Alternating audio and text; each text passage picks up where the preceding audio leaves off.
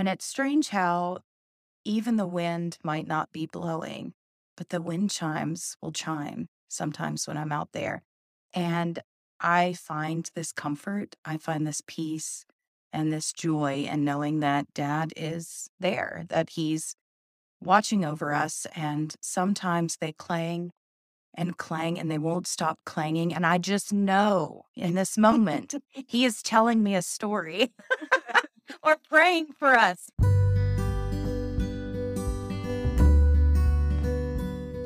Hey family, I'm Coach Steph. And I'm Doctor Angela. We are the Grief Sisters. Together, we lost four family members in a seven-week time period. We know suffering. You may feel lonely, but you are not alone. Let's jump in. Well, hey, Jenna. Well, hello. I'm Thank here. Haha. Thanks for hanging out with us. Today, we want to introduce one of our sisters. Yeah. yeah.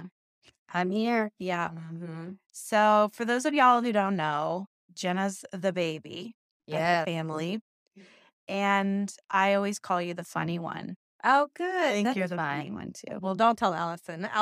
Because Allison's also very, very funny. So it's kind of hard to, I feel like, decide which one's funnier. I think they're they're funny in their own way. Totally. You know, and yeah. when you two are together, oh God, forget it. Yeah. Like all my, a whole new dynamic. It's like my stomach and my cheeks yeah. hurt from hanging out with you. That is so kind. Thank you for saying oh, that. Awesome. Yeah. We're so glad that you're here with us today, especially to talk together about our lives and our experiences, both with grief and then and in, in life together. And so, you know, we we often have conversations like this where we just sit around and talk about life and share together and laugh together. And we hope that everyone who's listening, that you feel like you're just sitting at a table with sisters hanging out. Yeah, I was going to say, I feel like once a year, once every couple of years, us sisters get together and gather around a kitchen table or kitchen counter, and we can't stop. We talk all night. Absolutely. And yeah, because there's four of us, it's hard to have all of us. And, you know, we often see each other, you know, two of us will see each other mm-hmm. regularly, or this, these two, or these two. Yeah. To have all four of us in the same place at the same time is the more difficult thing. But when it, it happens, it's magic. I agree. So we want to also introduce you, not just to Jenna as our baby sister, because she's more than that. I want to say a little bit more about her. She is that, and it's awesome, and it makes us really happy.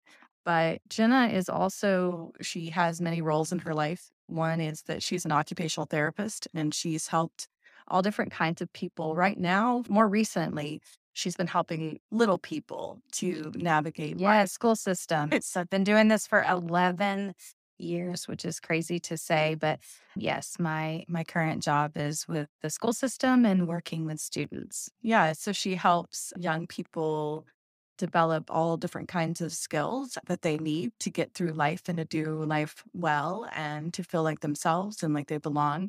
But before this, she has also helped people recover from traumatic brain injuries. Mm-hmm. She's helped older people get back into life after they've had a difficult fall or something like that.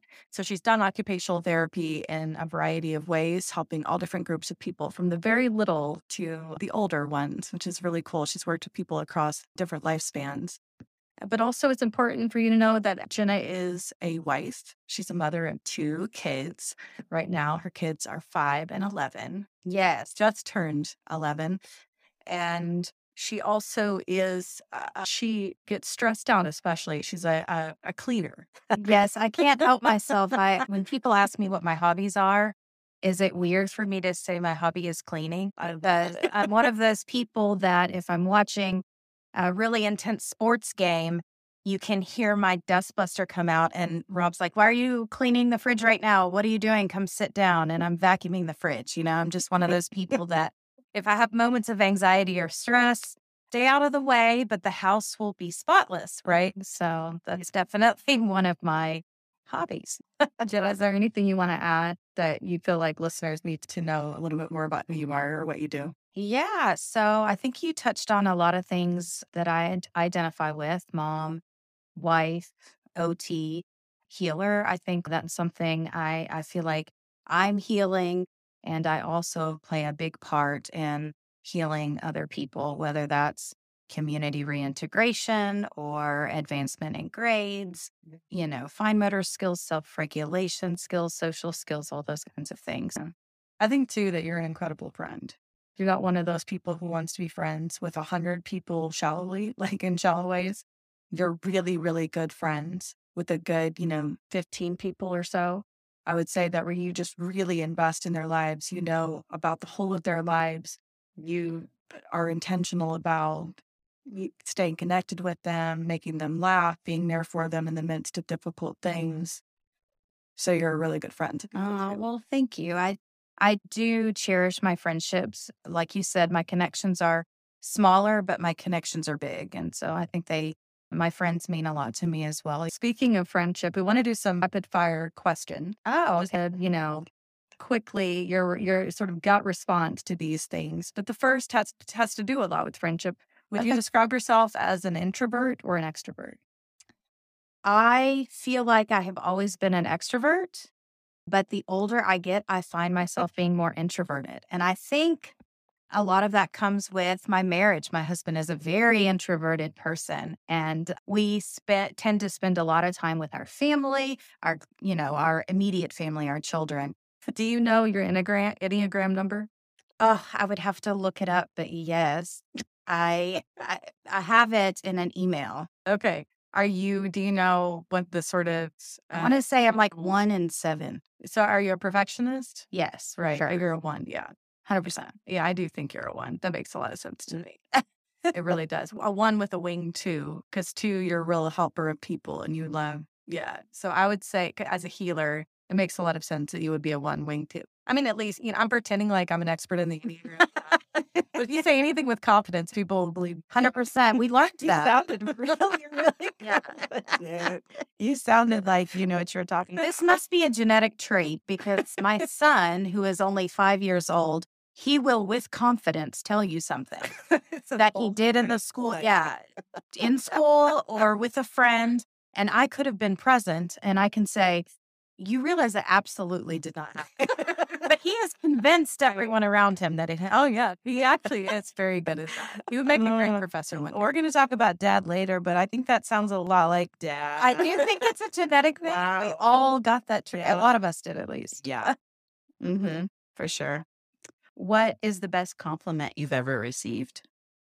I think you might have just said it. Yeah. uh, not well, not the best, but yes. Compliment. Uh, One time after a meeting, like I, like we all talked about, I'm an occupational therapist, and after a meeting, a coworker came up to me and she said, "You are so well spoken. I wish that you would be a professor. I think you would be excellent at teaching." And to kind of piggyback that, someone said to me, "Oh, you should totally write a blog." So I feel like when people have complimented me on my communication skills. It's true. Mm, thanks. So true. I'm sure that that brought you joy. We would love to know, could you talk a little bit about how joy has found you recently? Like, what's one way that joy has found you? Definitely, I feel very fulfilled in my job in certain ways when I'm working directly with students. And I had an experience this week where I put together a craft that had fine motor skills, visual perceptual skills, different things for a group of students ages K through five. And it just went really well. It was a, a tactile type project. We were putting together a sensory book about farm animals. And it just was, it was so joyful to see the kids enjoy doing it and being able to name the different animals and feel the different textures. I feel like that brought me a lot of joy. And then one more thing, I'm sorry, I know you said only one thing, but my husband travels a lot. And this week he's come back in town and he had bought a book for our son, and it's a chapter book, and he's been reading it to him each night. And that brings me so much joy to see that little connection before bedtime. That's so great. Yes. All right, we're done with those rapid fire questions. Oh, okay, good. And relieve you of that. But I thought I would mention that today we're going to talk about our dad in this episode, and in particular, his addiction. And, you know, we feel like a lot of people can relate to loving someone mm-hmm. with an addiction. Yes. And wanting to help them. So this is a really great topic for you, Jenna. But sisters, before we get your answers and get started in this combo, we're going to take a quick break. All right. Sounds good.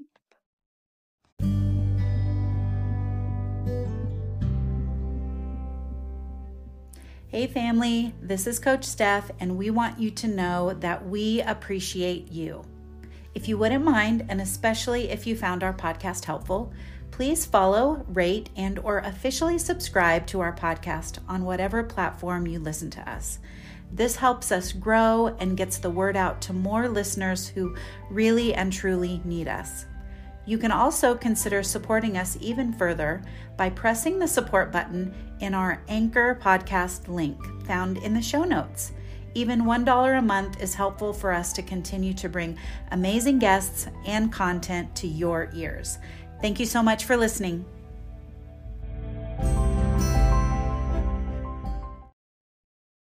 Welcome back. Today we're talking about our dad. Mm. And I think before we get into maybe his addiction, we should each start by talking about who he was as a person. Yeah, for sure. And for me, I mean, you all know uh, that my mom and dad, because we all shared the dad, my mom and dad got divorced when I was about eight years old. So I pretty quickly lived in another state. And dad was always this amazing person that I got to visit. He was also somebody that I missed terribly, but I always thought he was so handsome. Yes, he was. And striking. Just yeah, you know, when when my parents were married, he would wear these really cool suits. Oh yeah, he was always on a say. When when when my parents were married, when I was about seven, he actually worked at their T V station too. Yeah, and he was like. He would drop me off at school and the kids would say, that's your dad? He's on T V. You know, so he was just a cool dude. And yeah. That was always my best interpretation of him. Yeah, I think people should know he was six two, very broad shoulders, very jet black hair, jet black beard. So he was quite the presence. When he walked into a room, he filled the room because he was also, for me, I would say, charismatic is the way I would describe him. Oh, for sure. Incredibly charismatic. He never met a stranger, which I take after him in that I feel that, you know, so he could walk into any place, anywhere, and strike up a conversation with someone, connect with them. He, whenever I remember watching him in the courtroom, also at church, if he was on a stage, if he had an audience, um, also he he was an actor. And so yeah, he had a great yeah. singing voice too. Yeah, he had a great singing voice too. Yes. So yeah, he was really, highly talented. Yeah. Right. And then did all the sports in high school and everything like that. So he had this very, very charismatic personality, big presence on a stage, and he could hold an audience in the palm of his hand. Oh, for sure. He could convince you of just about anything. Yeah. I know we kind of talked about that earlier. For me, he was funny. He yeah. was bigger than life. Everything that he did was big, right? He, if he was going to decorate the house, yeah. it was covered right. in Halloween decorations, right. and he's wearing a gorilla suit, right?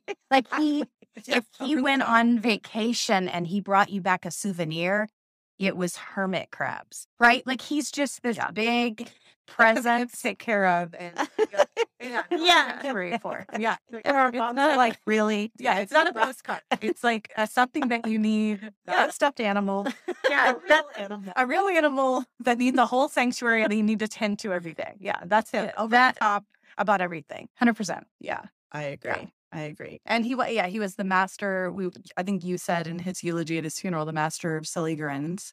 Like you said, he just had this silliness about him.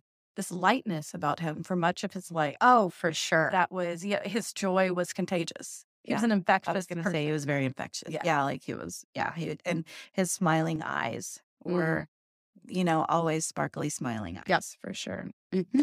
Yeah. Well, transitioning a little bit, to some of his later life, we want to talk today about his difficulties with addiction. And I, I think I, and I, I want each of you all to share your thoughts on it too. I first realized that he had a problem when he would call me on the phone. You know, he was always good about calling on birthdays. When I had my first child, Mason, he was, he called me a ton actually. And well, uh, let's talk about that for one second, just in the middle of the night, because he was a night owl. Yes. Yeah, he was a night owl. And, you know, Mason was born in ninety-four. Dad was very with it then. And he would call me at like eleven, twelve o'clock at night, which normally, like, who does that? But every time he did, I happened to be breastfeeding or something like that. Like I was, like I was up with the yeah. baby, and he would just hang out with me and chat with oh, me. Oh, that's sweet. And so that was when he was, like I said, like very with it. And, you know, a few years later, you started to notice like a little slur in his words. Mm-hmm. uh, he wasn't necessarily a big drinker or anything like that, like, or that he was sleepy, or that he would ramble on and on and on. And, and that's when it kind of got weird for me, like what's going on in this situation. And that's kind of like when he started having some medical problems and stuff like that. So what did you guys start noticing some changes? What a hard transition this is to talk about all the amazing and wonderful right, qualities right. of him. But you're right. There, there was this moment, and I think for all of us, because he lived out of town for all of us, phone conversations, for sure. When I would talk to him on the phone, he could be, like you said, he would ramble. And then he would kind of drift off, and I would have to say, Dad. And it was like I woke him back up. Very strange for him. That's not him. He was always articulate. He was always telling good stories, big stories, right? And he, he just couldn't keep his train of thought, really. I also noticed when he would forget, he would forget holidays. He would forget birthdays. He would call the day after my birthday, and my goodness, I was born in a flood, and he was my father. How can you forget May eighth, right? And he did, though. He yeah. he would call the next day and say, happy birthday. And I would say, yeah, it was yesterday. It was awesome. And then he would joke about why he didn't call on that day and not really admit to the fact that he forgot. Yeah. Yes. I think it's important to say that both Uh, all of us sort of grew up having to see him on weekends or in summers. Our parents got divorced, Jenna, when I was seven and a half, right? I think, and you were... I was, yeah, like five turning six or something like know, that when it all started. Yeah, so a lot of... We spent time away from him a lot, and so we did a lot of phone calls. But the phone calls that we're describing were in adulthood for all of us, because our dad struggled with addiction to opioids toward... in the last twelve years of his life. And he died right before he turned seventy years old. But ultimately, yes, he, and it, so what was difficult about his addiction, and I'm sure a lot of people who are listening who love someone who's been addicted to opioids can relate to this. What, what was difficult was that he actually did have medical problems. He had two hip replacements that ended up meant that, that he lived in a wheelchair for much of the last years of his life. And I never quite knew like how much he needed these or not. And then it, so for a while, it was just, it was validating. Oh, yeah. Right? It, well, it was just like, oh, of course he's sleepy. Of course he's struggling with talking the way that he used to, or going to work, or not dressing the way he used to, because now he's in a wheelchair, or he's on, he has to be on this medication. He's in pain a lot.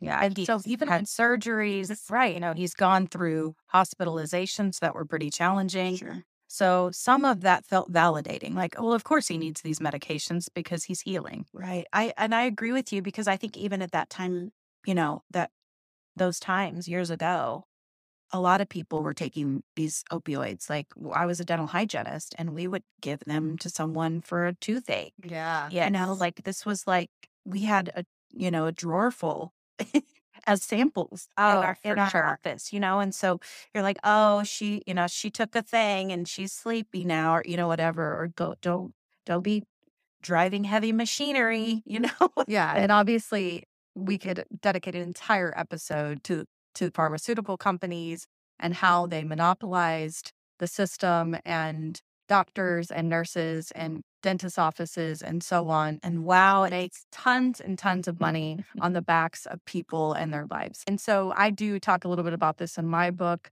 but there's a really, really wonderful book called Dopesick that I recommend to people about the opioid crisis in the oh, United yeah. States and how we got to the moment that we're in today. But largely it started in the seventies in urban communities among uh, specifically African Americans in urban communities that were in poverty.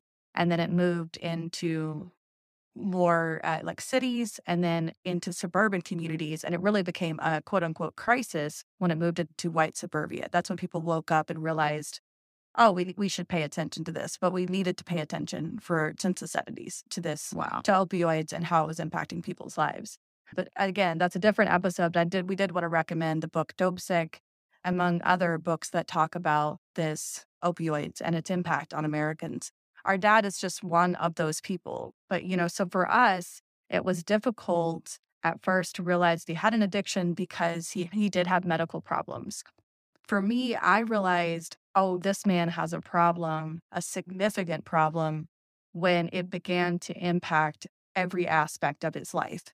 And, it, and I realized it's not just phone calls. You're no longer leaving your house. You're not going to church anymore. Like the man who has gone to church his entire life because he really loves the Lord is no longer going to church. He has quit his job.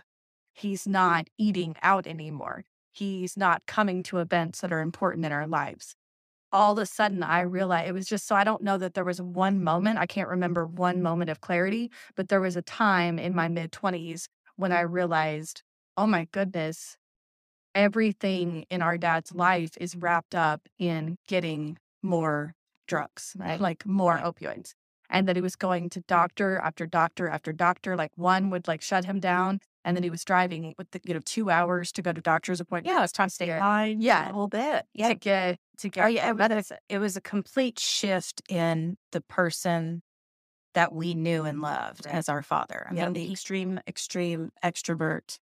right. Became the hermit. Oh, one hundred percent. Yeah. So I would love to talk for a few minutes, if we can, about loving someone with an addiction. I think that a lot of listeners, you know, there's probably a good number of people that are in that that know about grief and, and part of that are listening to us, like the grief of of loving someone with an addiction. How how did each one of us in our own way do that? I mean, how did we continue to try to love him? And did that, I mean, I think for each one of us, it looked a little bit different, because the thing is, is that sometimes you can love someone with an addiction and stay in relationship with them the exact same way. And then sometimes you have to distance yourself from them in a few ways. And sometimes oh, yeah. you have to distance yourself entirely. Mm-hmm. And it's weird how it's all circling back, because now that we're talking about this and I'm realizing that ways that I loved my father was cleaning his house. Isn't that crazy now that we're talking about all this? I would go to his house and I would organize everything. I would organize his kitchen. I would do all of his dishes. I would sweep his floor. I would vacuum his carpets. I would make his beds. And I'm realizing I love people through that. It's just what I do. And I would clean his space and think, oh, this is, I'm loving him. I'm helping him. Sometimes you just get overwhelmed and your space gets overwhelmed and cluttered. And sometimes that stress can be relieved if you just can organize and clean your space. But then I would come back just a few months later and things would be in shambles again. And I tried so hard to love him through that, to show him that I cared about him. I cared about his space. And because he was spending more time in that space, that I would create a sanctuary for him, a comfortable place that smelled good, that was clean, and maybe relieve some of that stress or anxiety or reasons for why he felt he needed to take the medications, right? And I tried to love him in that way. And I just realized that even still, even through that, I, I was trying to make a difference, but felt like my hands were kind of tied, right? Yeah. Isn't it interesting how a physical space can be a metaphor for the inner things that are going on? Sure. I think about Dad's house and I feel like that it was a perfect metaphor for the chaos and destruction that was happening within. because over time, it just, every time I went back there, more and more things were broken. Oh, God, what? Doorknobs were being held together by duct tape. There were trash bags of trash in the living room that weren't being taken out. There oh, my gosh, his refrigerator. The shelves. I've never seen in my lifetime a refrigerator where the shelves were crooked and everything was so spoiled that it created, you know, a stench when you opened it. Yeah. Just, I've never seen a fridge like that before. Right. Yeah, so his, I mean, his house was this representation of the state of, I feel like, his soul and of everything in his life. It was just everything, like you said, I think at some point, whether this was on or not, but that his life was in shambles. And it's just like, so it was like, all of a sudden, all of us realized, oh, wow, he's, he is totally caught up in addiction. And when I realized that for myself, loving him became a question of how do I love him well and love myself? Yeah. And for me, that meant going to therapy. And when I was in my late twenties, I went, I found a therapist who specialized in, in helping people walk with someone else through addiction. And I spent like eight months talking to this therapist about how to have good boundaries with our dad, how to love him, but also love myself. Yeah. And so for me, That's that important. started, yeah, for me, that started with, I, I put up a boundary around how long I talked to him. And so I would often call him when I had to be somewhere within twenty or thirty minutes. And that really helped me a lot. So I would say, hey, Dad, I have to, you know, I'm, I'm, I'm calling you while I'm driving to this meeting I have in twenty minutes, when I have twenty minutes to talk to you now.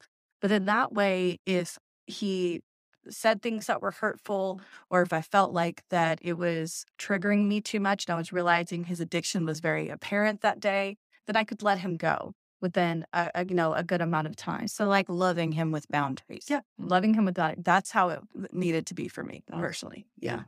I mean, you know, obviously I was a little di- more disconnected. He's in Kentucky, I'm in New Mexico, and I had my own family by then. And so I think so much of our connection was phone calls that it was frustrating for me mm-hmm. to get a call or to call him and have him just be babbling on or repeating or not even allowing you to get a word in, you know, and he would talk about all of his ailments and yeah. never even ask me about anything going on in my life. And so I had, I had some, you know, frustration and, uh, and so I would have to tell myself, this is my only relationship with him. So I need to be patient and just allow him to talk. He obviously needs to talk. Yeah, needs and, that connection. Yeah. And, and he was always praying at the end. You know, he would oh, pray yeah. for you at the end of the, and his prayers would like, you could put the phone down and come back and he'd still be oh, praying you, for you. You didn't you put the phone down, right? I mean, don't lie. You one hundred percent put the phone down. We all did. Can we all agree that we put the phone okay, down? Okay, okay, okay. Yeah. yeah. Yes, yes, yes. Because the thing is, is that you would say to him, oh, Dad, I have to go. And you'd be like, well, let me pray for you. And you can't. The problem is that you can't.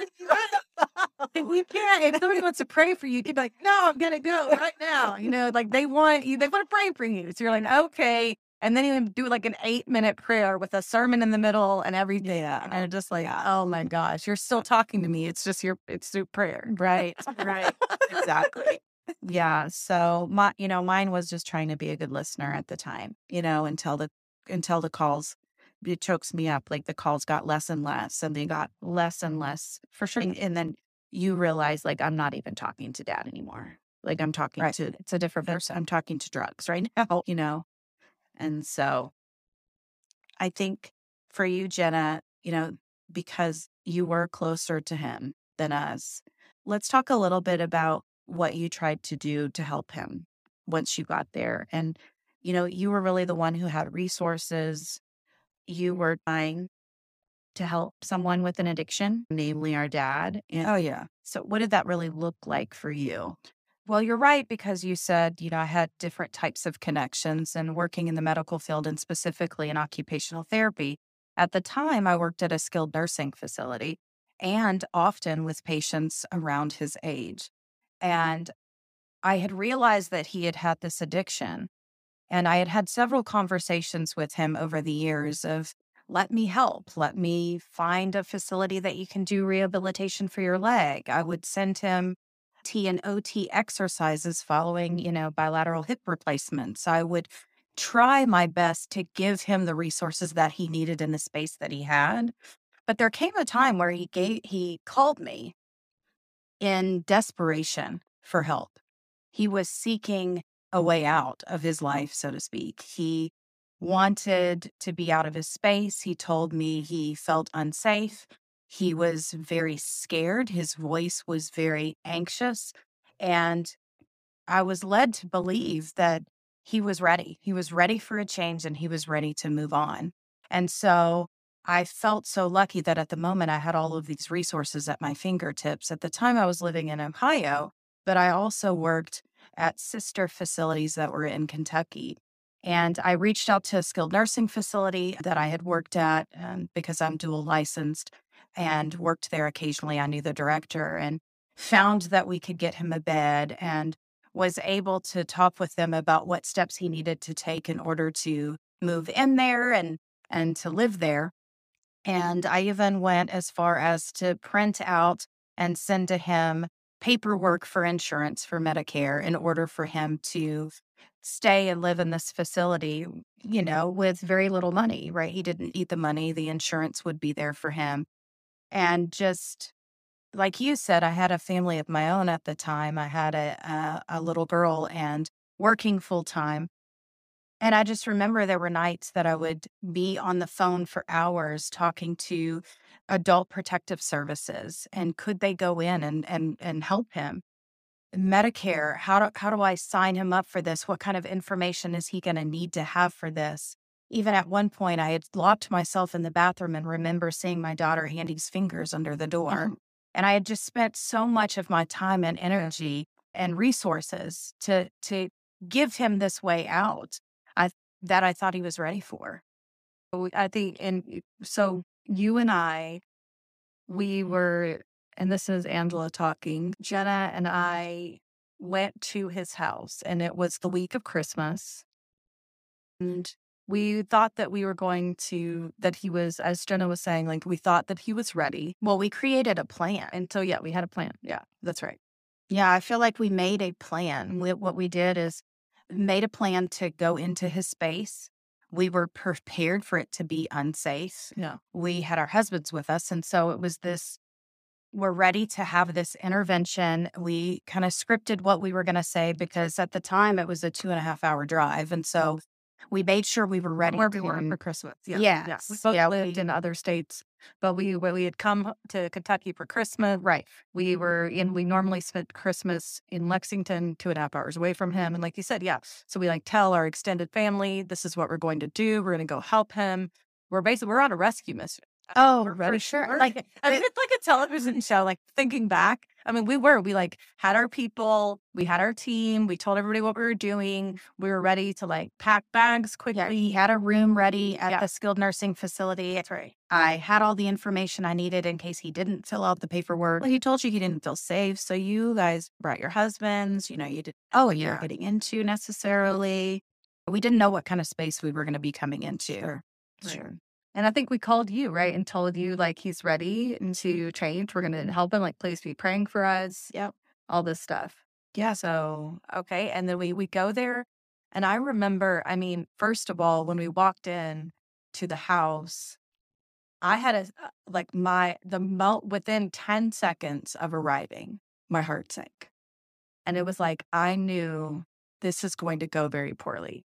Like, everything in my, that was my initial, because the yeah. moment we, we got no Merry Christmas, no like proper greeting, like, because normally he would hug us, he would kiss us. I'm so happy to see you. Oh, he would have a Santa hat on. Right. Not like, I mean, even in his, yeah, but there was just like nothing. And it was like, I need you to take me to the pharmacy to get my pills. Yeah. That's, that's what, that was the first thing he said. We that was the red flag for me as well, because normally you exchange salutations, and when we walked in, the first words, I kid you not, the first words he said to us was, I need you to take me to C V S or Walgreens, whatever his pharmacy was, because I need to refill these, and had them like clenched in his hand. Yeah, it was crazy. Wow. I think this is a good time for a quick break. We'll be right back.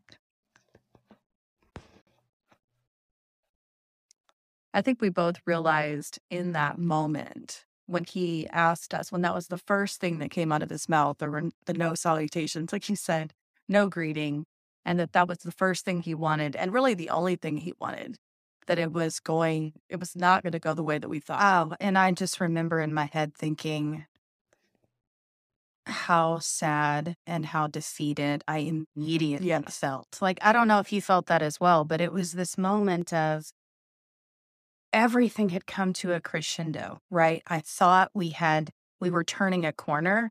And in that very second, in that very moment, the first sight of him mm-hmm. and the first words that he had to say, l- let us know that things have not changed, that this was a manipulation.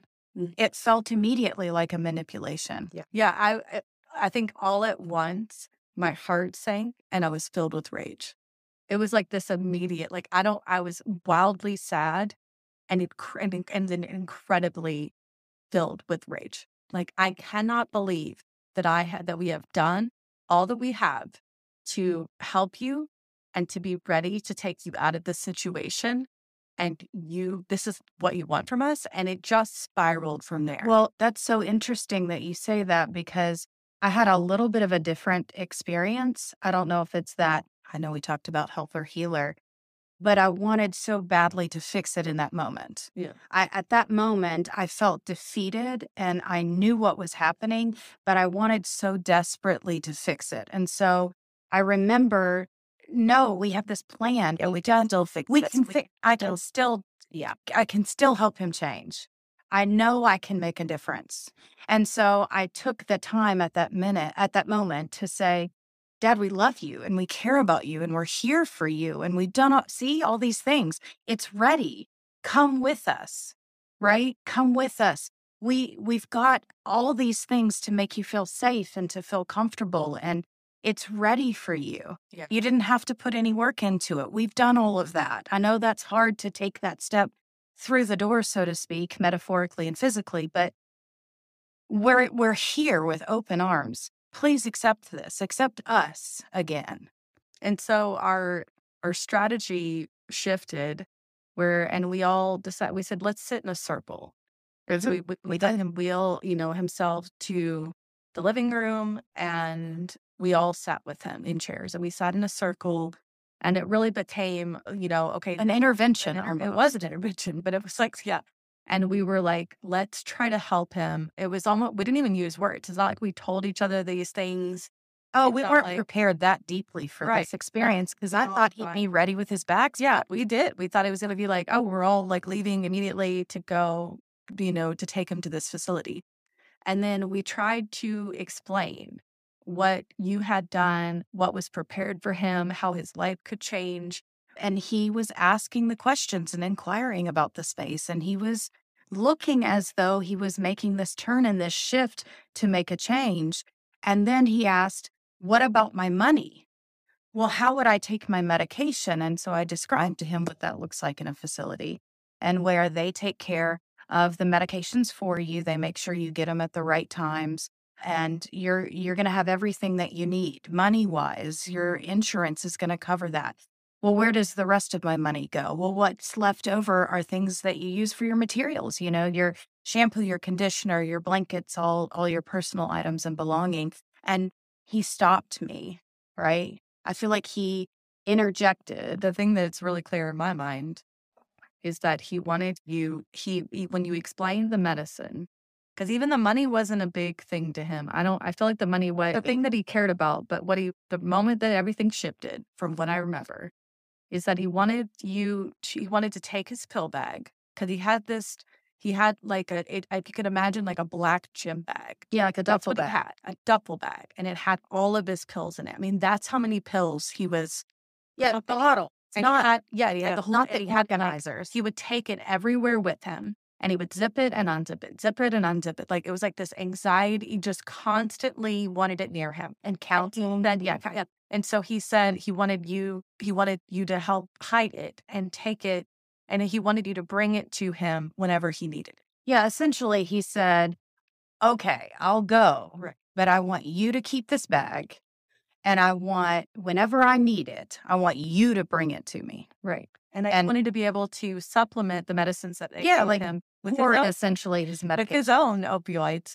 And you obviously would lose your medical license if you participated in something like this. You, you know, and even just, even if you weren't an occupational therapist, you weren't going to participate in his addiction. That wasn't, that wasn't part of the deal. And so the moment you said no to that, everything shifted. I honestly think I may have blacked out at that point, because you have, and my husband has described to me what he said and did in the moments after that. And for the life of me, I can't recall it. I think, yeah, well, I guess uh, that's interesting, because it's like a traumatic thing, because, I mean, that's what trauma does, is like you just, you have to, and I wonder if like it's your own brain and body protecting you from what happened. But as a witness, ultimately what he did was made you the problem. And it's really difficult even now to to talk about, and I know for you to talk about and think about. And to hear. Yeah. And to hear, yeah, I know, to hear.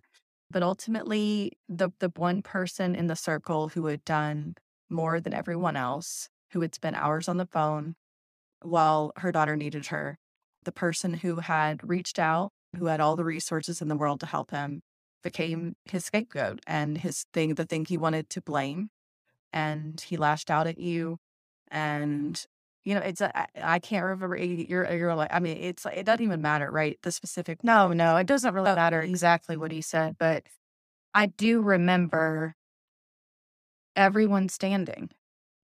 After he was speaking, everyone stood up, almost lunging towards him. I don't know how to describe it, but well, you protecting me in that moment. Yeah. Well, if I could interject, obviously I was not there. You had called to tell me, you know, before and then after the fact. Yes. To tell me what happened. And your description of it at the time, in, in my recollection, was that he just literally lashed out at Jenna. Like, it was, she was obviously, like you said, the problem. She's, she was the one trying to, to take him completely out of his comfort zone. He was not having it. And when he got hateful to her, which is probably a kind word, that's a charitable, charitable way of talking. Yeah, he, like, you guys were like, this is not going to work. Yeah, like, this is it. We're going to get Jenna out of here before she has to hear anything else. Yeah. That it, it makes, like, what he was saying made no sense. And he was, he would never say those things to her if he was still dad, you know? Right. I, that goes back to what you were saying earlier, Steph, which is like that the person that we knew was no longer there. And I really realized it in that moment. Like, this is not a man. I mean, you were his baby daughter and the favorite, probably. probably. And I was a daddy's girl. Yeah. Like, right. All growing up, you know. Of all people, of the, all four of us, like, for him to latch out at Jenna. It was just, it, I know. And so it was such, similar to his house being a metaphor for his life being in shambles, his lashing out at you was such a representation of how much the addiction had consumed him. Like, he no longer was that person anymore. And I think this is an important moment to say that addiction is not a moral failure. It is a demonstration of pain that is unlamented, untreated. And that's what he had. He had physical, emotional, and mental pain that was untreated in his life, right? And this was a demonstration of that pain. His addiction was a demonstration of that pain that led to despair in his life, you know? And so that, like, he was being led by pain. He was no longer being led by anything else in his life. So yeah, it's almost like we were, none of us even, we none of us even said a word, just me and the guys, like, we all stood up, which, like, then you stood up with us and we all left. We were just like it, and I don't even remember if we like said. Do you remember if we said anything to him? Just like, it was like, so abrupt. It was so swift. I mean, because it was, it had gotten, it had spiraled out of control, and he was no longer being the person that any of us knew, and we just knew we had to protect you and we had to get out of that situation. And so we felt unsafe, all of us, and we were just like, we're leaving. And yeah. so we just did. We just had to leave. Yeah. And, and, you know, so we wanted to take a moment in this episode to talk a little bit about powerlessness in the face of death, and to just acknowledge that many of us, when we love someone with an addiction, or when we have, when we lose someone to death that we had no control over, like, we feel this sense of powerlessness that can feel awful. And many of us won't look back when we lose someone we love to a death that we feel powerless over, addiction, suicide, sudden death because of, a, you know, some sort of physical condition that we didn't know about. Like in the case of Mason, our nephew, Steph's son, we can feel like should have, we can kind of go back and go should have, could have, would have, if only. Right. Yeah. And the thing that's interesting, and, you know, it is that Jenna had all the resources in the world at her finger, you know, her fingertips. She was ready. Right.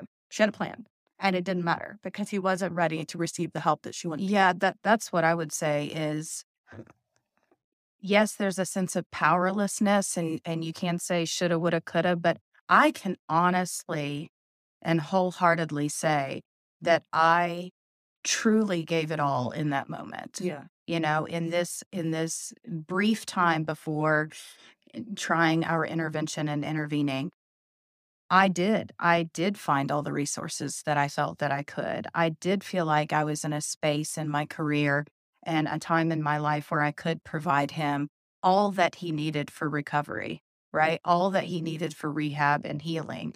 And I'm sure there were some things that I had left out, right? But for the most part, even with giving your all, and even with feeling you had all the right materials and opportunities and resources, I still came up empty-handed and powerless, mm-hmm. right? Well, I mean, I, I think this is a, a really, really important part for people that are listening to understand. What we're trying to drive home is that, Jenna, you did have all those resources. And there are so many people out there who live with regret, or if I could have only found him a place, or I lived in a different state, and if I could have only found a place for him in his own state, or like all of the things that you did, so many people wish that they could have done because they don't have those resources, or they don't know how to do it, or they're not medical people. And so I just want to hopefully give some relief to someone out there who's just like, living in that regret space is so awful, and feeling like the, if I could have only done so X Y Z, we want to tell you that as a family, because we had you, we did try. And if someone is not going to receive it, It's it not, is, you know, it's not going to work. So, so give yourself some grace, right? Give yourself yeah. some relief, like take a deep breath and say, you know, it, it doesn't mean it would have worked. Right. You know, because that person, if they're not ready to get help, they're not getting help. Yeah. Know? And that's, that's, I think what I would say is, even with all the resources, a person that is addicted, if they have made a shift to a completely different identity and a different person altogether, a lot of times there is no hope in that space. Yeah. There, there is no change. They may have reached a level of no return. Yeah. And I think that's where our father was. I think any resources that we had weren't going to work. Even if I didn't have the ability to have those resources, I don't think things would have changed. And so, yes, I do hope listeners hear that. Forgive yourself, you know, it, it the resources themselves are not going to make the person change, right? Is that yeah. the best way to put that? Yeah, they can have everything available to them. And every situation is certainly different. And everyone's level of addiction, level of wanting to get help is, is you know, different. But here we were, you know, and and this was our story. Even their ability to, I mean, like, I think that's what you were getting at with Dad, is that we're not even sure how capable he was of, like, need, of, like, being open to help help himself. Because he had, he was so consumed by addiction. And then, you know, at that point, that I don't even know that he could have recognized the problem that he had. And we don't even know if he realized when he was being manipulative, when he was being mean, all these sorts of things. We're not sure about the awareness that he had. I mean, I've heard that, you know, different, so Tony Rosen says that the opposite of addiction is awareness. And wow. then Johann Hari says that the opposite of addiction is connection.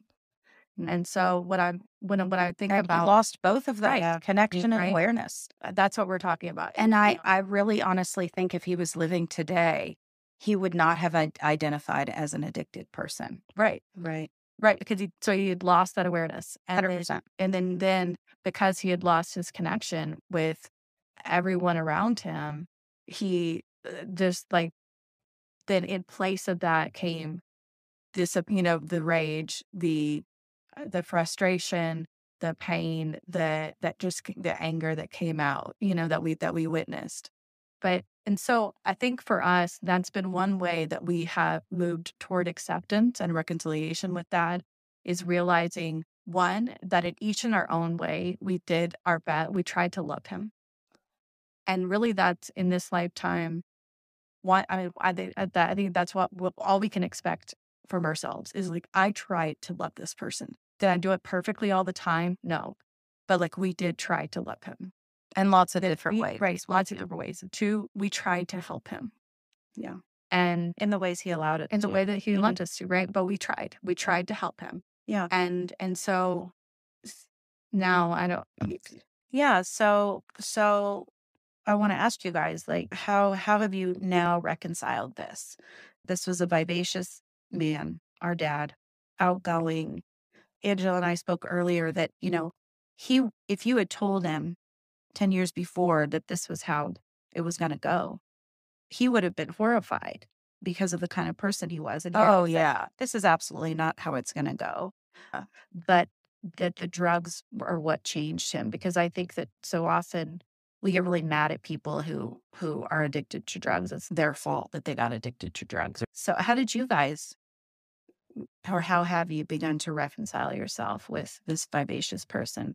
I think you really hit the nail on the head with regard to compartmentalization. You know, you compartmentalize. You, he was no longer the same person. He was no longer our father, in my opinion.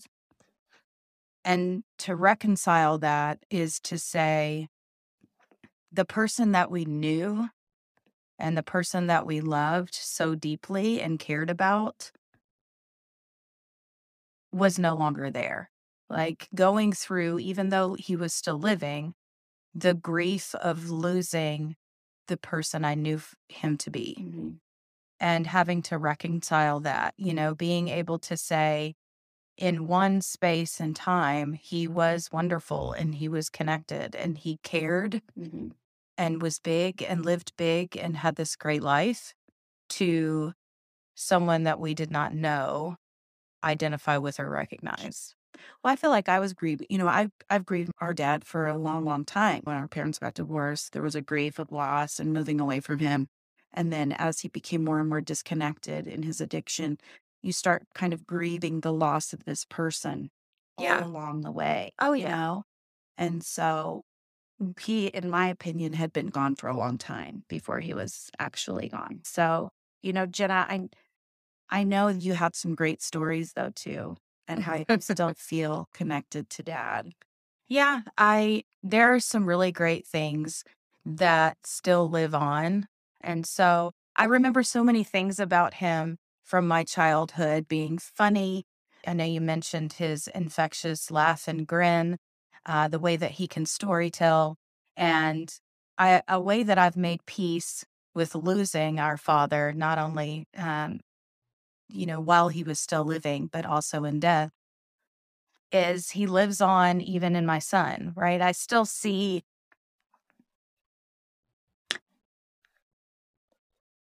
excuse me. Yeah. I still see his face in my son. He has the exact same eyebrows, and the way that his facial expressions and the way that he smiles are very much like, it's extraordinary. Yeah. And, and so that lives on, right? I still see those pieces and parts of him. Um, I also see my son living this big life, and he's very vivacious and funny and loves hard and yes. does life hard. And it's very much reminiscent of Dad. Yeah. And I mean, I think it's important to say that you were pregnant with Roe and Dad passed away, and you got to tell Dad in person the night that he died. Yeah. Know, about your pregnancy, which is really. Yeah. He actually touched my belly. Yeah. And I mean, boy, those, those genes go run deep. They right? do. I mean, he, he didn't have, Roe didn't get to spend any time with Dad, but you would never know it because no, they exactly. act alike, look alike, his face, even our, our other sister's son. Oh, yes. You know, yeah. um, a teenager now. You look at his photos and you're like, man, that's what Dad looked yeah. like in high school. Like this, these are some strong genetics. And our other sister looks a lot like Dad anyway.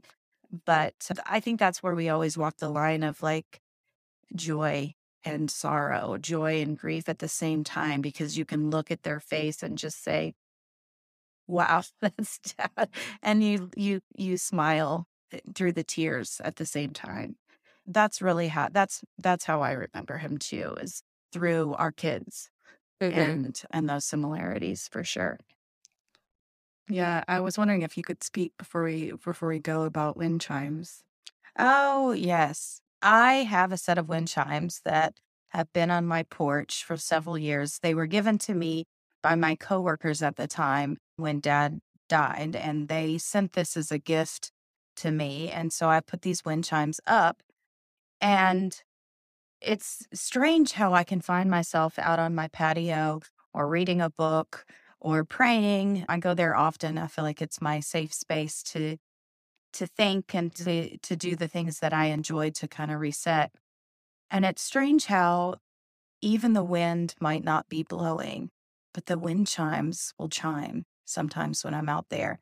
And I find this comfort, I find this peace and this joy, and knowing that Dad is there, that he's watching over us. And sometimes they clang and clang and they won't stop clanging. And I just know in this moment, he is telling me a story or praying for us, right? Yeah. And it just gives me comfort. It really does. It, it puts a smile on my face and, and brings me joy. Me too. I think we're all three smiling right now. Yeah, yeah. And so I think that that's another way that we can get release is if you love someone who has died, especially by addiction, you know, or you know someone who's loved someone who's died by addiction, like a gift like wind chimes, you know, a physical thing that helps you to feel connected to that person that you regularly put around you, you know, look at, listen to, can be a really helpful way to feel connected to them, even in death. Well, thank you, Jenna. This has been oh, thank super you. fun. Yes, we're so glad to have you here. Say, I appreciate you guys working me in. Fun. I mean, it's been yeah. it's, it's been fun. If you have experienced loss of any kind, you may be feeling overwhelmed and stuck. We get it. That's why we created RISE. It is an engaging five-step journey that you can take at your own pace that will help you get on the road toward healing. It comes with videos and a companion guide and easy actions you can try each day to help you to find relief. To join the RISE journey, head to the grief sisters dot com or check out the link in today's show notes.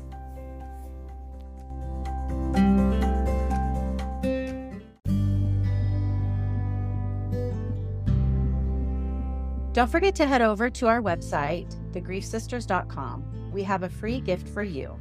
It's a five-day grief meditation audio track that helps you manage anxiety. It includes a ten-page printable journal that walks you through each of the five days and provides a way to help you track each day. You can also find another audio version of the grief meditation track on episode three of season one of our podcast. We are also currently working on a series of resources and small group opportunities that will be tackling various phases of grief. These breakthrough resources will help you take steps to find the motivation you need to move through grief at your own pace, but move forward nonetheless. So look for updates on our website for those launches soon. Also, please look for our Grief Sisters Book Club and support group on Facebook. And remember, it's a we don't care if you've read the book club. Join us anyway. All of the links will be available in the podcast descriptions. Thank you for joining us today, family. We are grateful to you and for you. Until next time, let's try to stay open to joy. because seemingly, against all odds, no matter who you are or what your circumstances are, joy can always, always find you.